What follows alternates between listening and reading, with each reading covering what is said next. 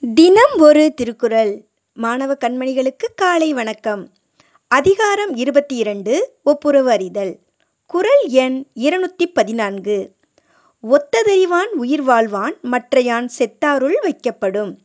விளக்கம் உலகத்துக்கு ஒத்ததை உணர்ந்து நடப்பவரே உயிரோடு வாழ்பவர். அவ்வாறு செய்யாதவர் செத்தவருள் ஒருவராகக் கருதப்படுவர்.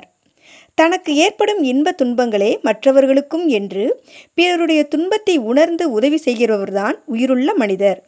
அந்த உணர்ச்சி இல்லாதவர் செத்தவருக்கு சமமாவார் என்று கூறுகிறார் திருவள்ளுவர்.